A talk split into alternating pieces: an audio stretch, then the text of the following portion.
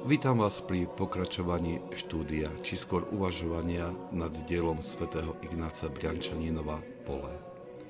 Tento manuál na osvojenie umenia duchovného života je podaný jednoduchou a priateľnou formou, pričom nestráca nič z radikálnosti učenia svätých Otcov. Svetý Ignác Briančaninov hovorí, aká žiadúca je čistota srdca a tela cez ňu môžeme vidieť Boha.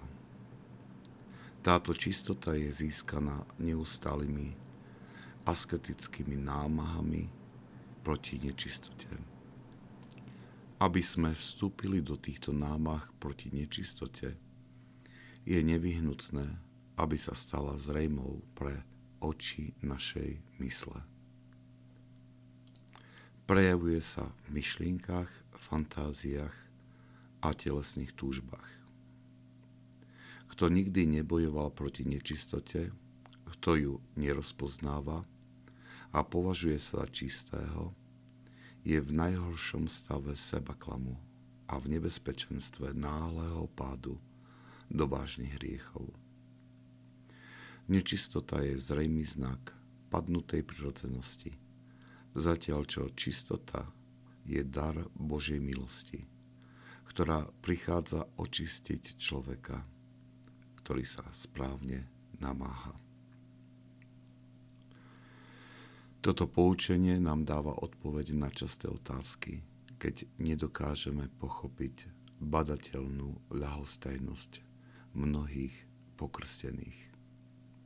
Trápi nás to, pretože je zrejme, že takýto prístup nielenže nevytvára dobré prostredie, na ohlasovanie Evanília tým, ktorí sa s tým ešte nestretli. Zároveň to vedie k priemernosti, ktorej chýba schopnosť nadchnúť druhých k heroickému nasledovaniu Krista.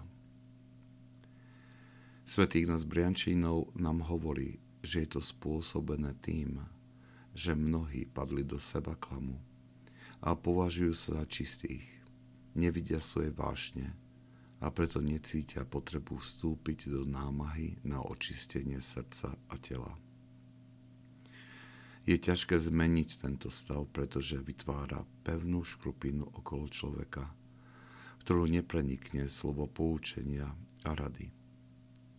Túto škrupinu však účinne rozbíja svedectvo, ktoré pravdivo pozná svoj stav a vynakladá námahu na dosiahnutie čistoty tela a duše. Ten, kto bez slov horlivo pracuje na svojom posvetení, dotkne sa viac životov než ten, kto mnohými slovami hlása evanelium. Je to paradox, ktorý opakovane vidíme v histórii cirkvi. Mnohí svätí utekali do ticha a odlúčenosti kvôli spáse svojej duše – a zástupy ľudí ich nasledovali do tejto samoty kvôli ich svedectvu. Nech nás teda toto poučenie neodvedie k uvažovaniu nad náboženskou ľahostajnosťou, ktorú okolo seba vnímame. Neprináša to užitok. Nech sa nám radšej stane povzbudením k heroickému zápasu o dosiahnutie našej čistoty srdca a tela a celkom isto budeme neskôr prekvapení, koľko ľudí sa k nám postupne pridá. Ak sa vám tento podcast páčil, prosím, odporúčajte ho tým, ktorým môže duchovne poslúžiť. Požehnanie pánovo nech je na vás, s jeho milosťou a láskou, teraz i vždycky, i na veky vekov. Amen.